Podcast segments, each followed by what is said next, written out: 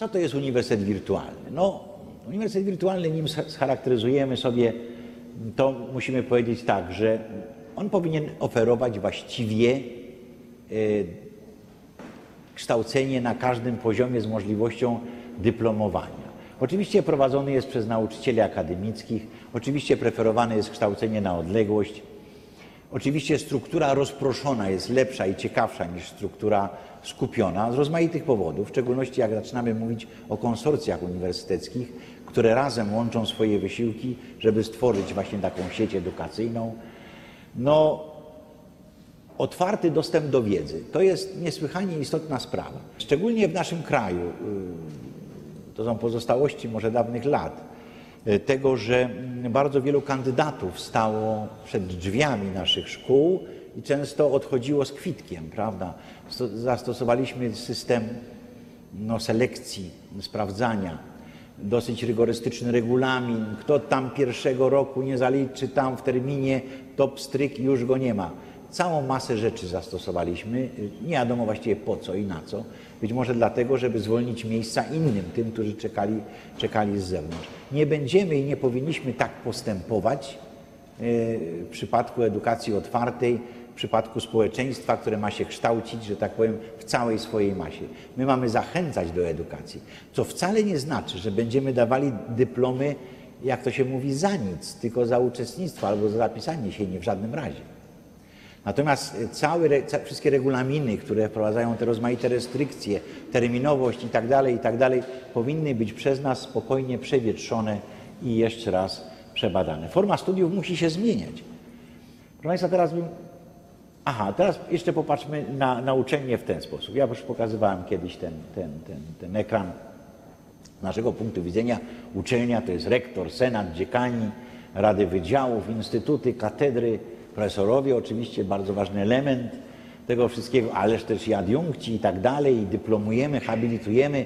To jest taki świat uczelni e, z naszego punktu widzenia. Ale ze z punktu widzenia studenta to świat wygląda trochę inaczej. To jest wykład, to jest seminarium, na które on przychodzi, to jest sala wykładowa, konsultacje, egzaminy, kolokwia, zaliczane w pierwszym terminie, w drugim terminie, laboratorium, książka, skrypt, czytelnia. To jest świat edukacji tradycyjną, którą nasi studenci widzą. To jest ta tradycyjna przestrzeń kształcenia.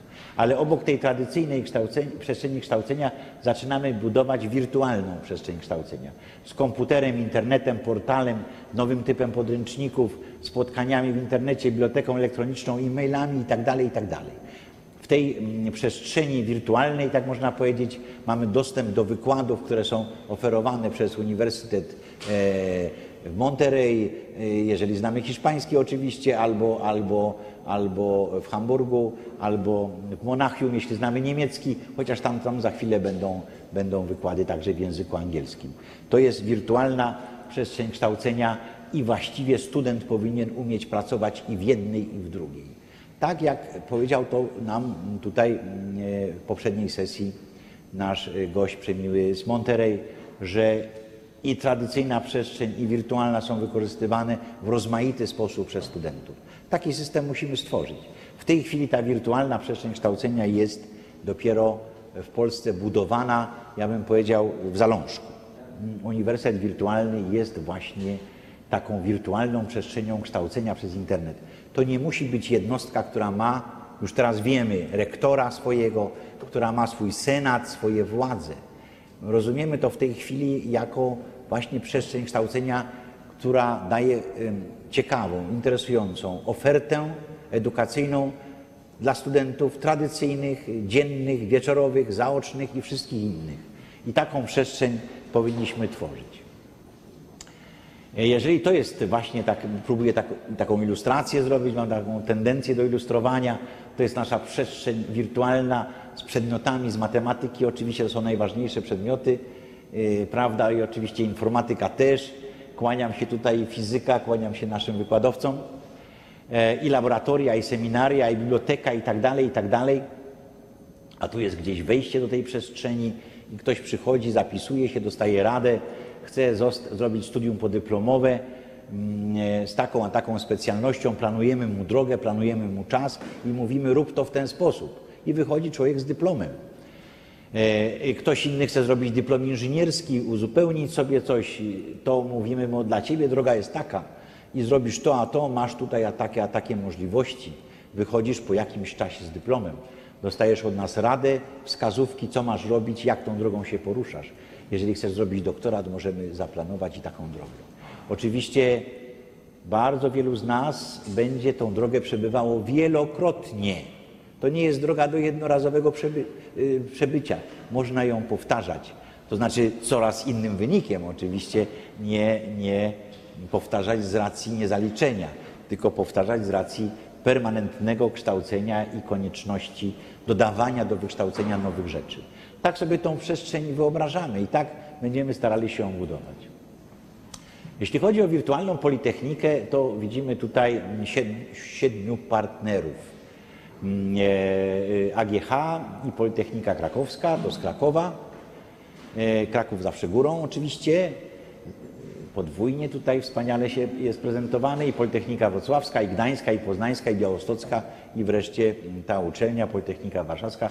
To są partnerzy wirtualnej Politechniki, tego wspólnego przedsięwzięcia. Chcemy doprosić do tego mm, przedsięwzięcia także korporacje, które nam mogą w rozmaity sposób pomóc. E, I jeszcze oczywiście innych mm, uczestników. Nie uważamy, że ta struktura jest, jest zamknięta w żadnym razie. E, Będziemy zachęcali innych do dołączenia z nami, ale nie chcieliśmy zaczynać od pospolitego ruszenia pod tytułem Kto w Boga wierzy, niech tutaj do nas łączy, bo byłoby nam tutaj może trudno mm, na początek ustalić pewne rzeczy. Co dodałbym do tego? Mm, Czy to nie jest nowy, nowa struktura uniwersytecka e, w tej strukturze akademickiej? Jest to też przestrzeń kształcenia, ale generalnie ustalona e, na obszar sztuki inżynierskiej, bo to chcemy, chcemy oferować. Ale nie, nie tylko będziemy się, że tak powiem, zamykali do tego, będziemy także inne rzeczy łączyli, ale generalnie jako Politechniki chcemy uprawiać ten rodzaj, ten rodzaj edukacji. I chcemy tą przestrzeń zrobić otwartą i dostępną poprzez rozmaite studia podyplomowe, kursy, poprzez rozmaite mm, formy tak zwanych studentów jednego przedmiotu, otwartą dla wszystkich, którzy chcą z niej skorzystać. Chcemy dać produkt dobry, dobrą opiekę i dobre wyniki gwarantować, jeżeli ten ktoś zda egzamin, że odpowiedni materiał, dobrze i starannie przygotowany, jest przez studenta opanowany. Taka jest nasza, nasz cel. Ale aby to wszystko mogło zaistnieć, to musimy przekonać się i przyjąć taką zasadę, że zaliczenie przedmiotu prowadzonego przez internet jest równoważne zaliczeniu przedmiotu prowadzonego w tradycyjny sposób, jeżeli tylko programy obu przedmiotów i wymagania egzaminacyjne były identyczne. Musimy przekonać dziekanów e, do przyjęcia tej zasady jako swoją, jako swoją własną i obowiązującą u nas. To otworzy nam tą przestrzeń w każdą stronę, dla, dla wszystkich studentów. E, Jakie są pierwsze próby? Pierwsze próby są pozytywne, tak ludzie nam odpowiadają, tak dziekani nam mówią. Może nie wszystkich dziekanów pytamy od razu. Jest taka zasada, nim, się, nim zapytasz, zastanów się, co ci odpowiedzą, prawda? Co byśmy zrobili, gdyby 90, 9 na 10 dziekanów powiedziało nie?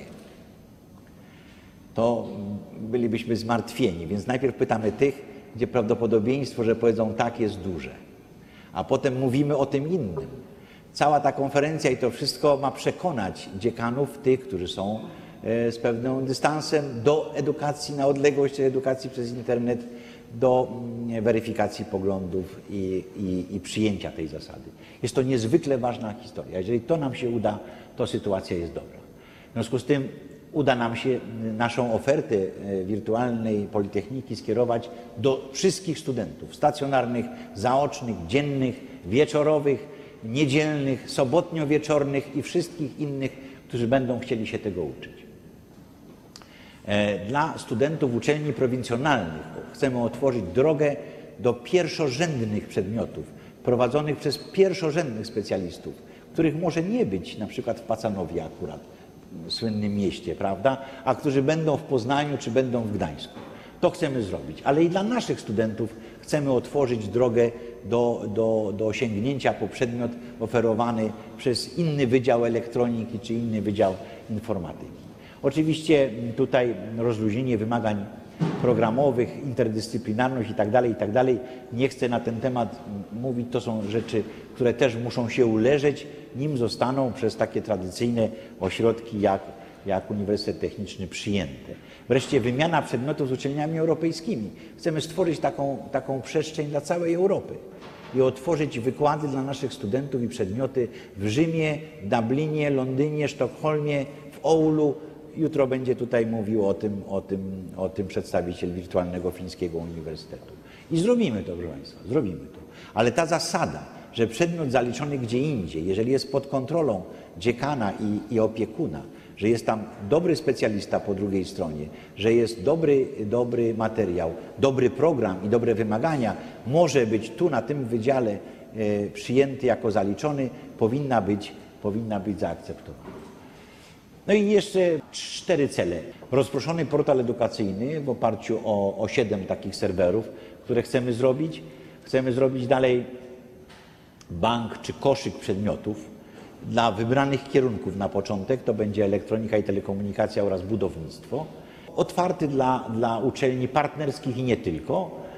Dalej chcemy zrobić mm, wirtualne laboratorium i taką przestrzeń do projektowania i do, do, do, do robienia eksperymentów, także dla naszych studentów. I wreszcie chcemy rozwijać te studia, które w tym momencie prowadzi Okno w Politechnice Warszawskiej i te uczelnie, które będą chciały dołączyć do tych studiów też jako prowadzący, będziemy je sukcesywnie dołączali. Takie są cztery podstawowe cele wirtualnej Politechniki. A w podsumowaniu powiedziałbym tak.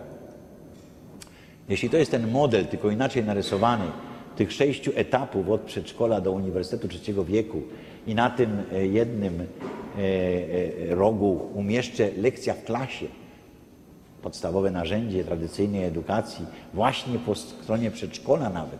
Tam nie można w ogóle niczego innego zaoferować. Chociaż jakiś film mógłby, moglibyśmy zrobić. A tam jest e-edukacja, elektroniczna edukacja, multimedialna edukacja. To świat pewnie będzie wyglądał tak. Obie te edukacje się zmniejszają w rozmaitych proporcjach, w rozmaitym wieku. W przedszkolu już pierwsze filmy o Afryce mogą być puszczane także.